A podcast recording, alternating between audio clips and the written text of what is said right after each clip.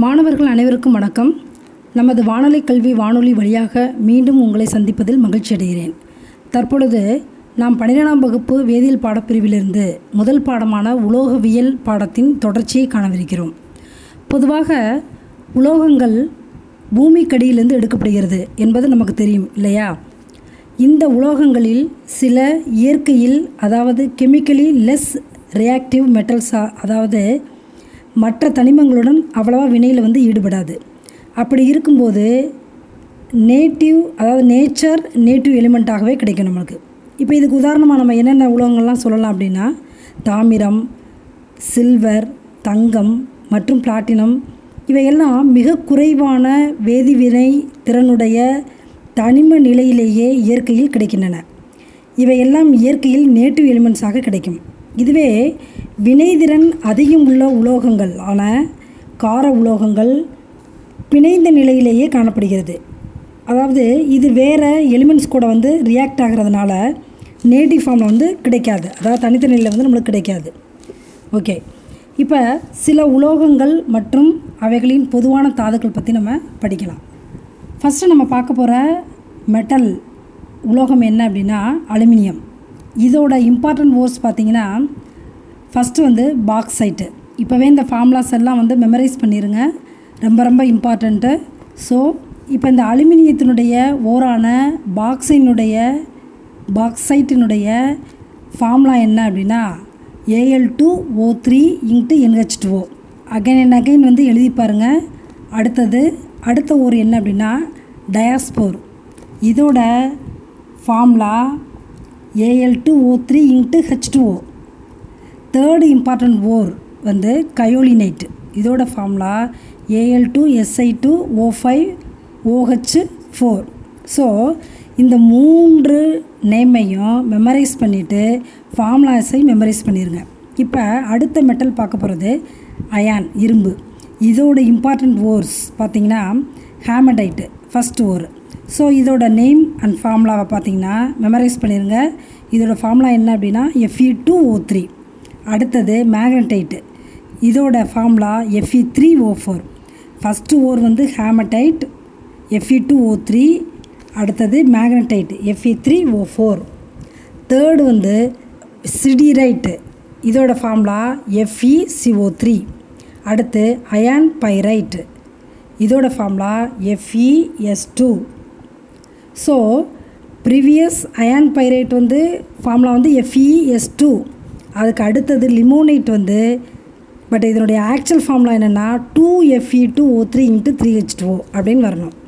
அடுத்தது ஜிங்க்கு இதோட ஓர் பார்த்திங்கன்னா ஜிங்க் பிளண்டு அல்லது ஸ்பேலிரைட்டு இதோட ஃபார்முலா இஜட்டன் எஸ் அடுத்து கேலமைன் இது இதோட ஃபார்முலா என்னென்னா இசட்டன் சிஓ த்ரீ அடுத்தது ஜிங்க் சைட்டு இதோட ஃபார்முலா இசட்டன் ஓ இப்போ அடுத்த மெட்டல்னு பார்த்திங்கன்னா நம்ம பார்க்க போகிறது லெட்டு இதோட இம்பார்ட்டன்ட் ஓர் பார்த்திங்கன்னா ஃபஸ்ட்டு ஓர் கலீனா கலீனா.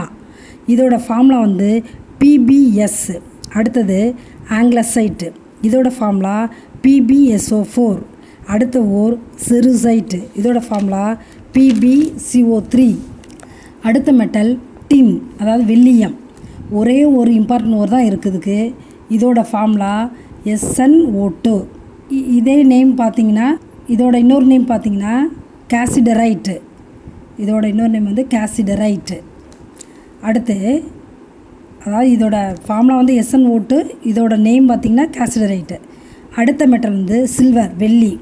இதோட இம்பார்ட்டன்ட் ஓர்ஸ் அண்டு ஃபார்முலா பார்த்திங்கன்னா ஃபஸ்ட்டு இம்பார்ட்டன்ட் ஓர் பார்த்திங்கன்னா சில்வர் கிளான்ஸ் இதோட இன்னொரு பெயர் அர்ஜென்டைட்டு இதோட ஃபார்முலா ஏஜி டூ எஸ்ஸு அடுத்த ஓர் ரூபி சில்வர் இதோட இன்னொரு பெயர் pyrargyrite AG three SB S three third important ore horn silver இதோட இன்னொரு பெயர் குளோரார் கைரைட் ஏஜிசிஎல் அடுத்தது ஸ்டெஃபனைட் இதோட formula AG five SB S four அடுத்தது ப்ரௌசிடைட் இதோட formula AG three AS S three இதெல்லாமே சில உலோகங்கள் மற்றும் அதன் ஃபார்முலாஸு ஓர்ஸினுடைய ஃபார்முலாஸு இதெல்லாம் நீங்கள் வந்து என்ன செய்யணும்னா மெமரைஸ் பண்ணிவிட்டு அகைன் அகைன் வந்து எழுதி பார்க்கணும். சரிங்களா?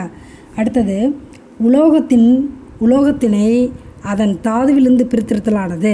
எக்ஸ்ட்ராக்ஷன் ஆஃப் மெட்டல்ஸ் என்னென்ன ப்ரொசீஜரில் இருக்குதுன்னு பார்த்தீங்கன்னா number one கான்சன் concentration of the ore அதாவது தாதுக்களை அடர்ப்பித்தல். Number one concentration of the ore தாதுக்களை அடர்ப்பித்தல். Number two extraction of the crude metal பண்படா உலோகத்தை பிரித்தெடுத்தல். Number three extraction of number three refining of crude metal பண்படா உலோகத்தை தூய்மையாக்கல். ஸோ எக்ஸ்ட்ராக்ஷன் ஆஃப் மெட்டலில் இருக்கக்கூடிய மூணு step இவை. அதாவது ஃபஸ்ட்டு பார்த்தீங்கன்னா இப்போ இதில் first step concentration of ore தாதுக்களை அடர்ப்பித்தல் இப்போ நம்ம ஒரு மெட்டலுடைய ஓஸ் எடுத்துக்கிட்டோம்னா இதில் நான் மெட்டாலிக் இம்ப்யூரிட்டிஸ் இருக்கும். அதாவது உலோகத்தன்மையற்ற மாசுக்கள். சில ராக்கி மெட்டீரியல்ஸ் இருக்கும். பாறை பொருட்கள் இருக்கும். சில சிலிசியஸ் மேட்டர் இருக்கும். அதாவது மண் மாசுக்கள் இருக்கும்.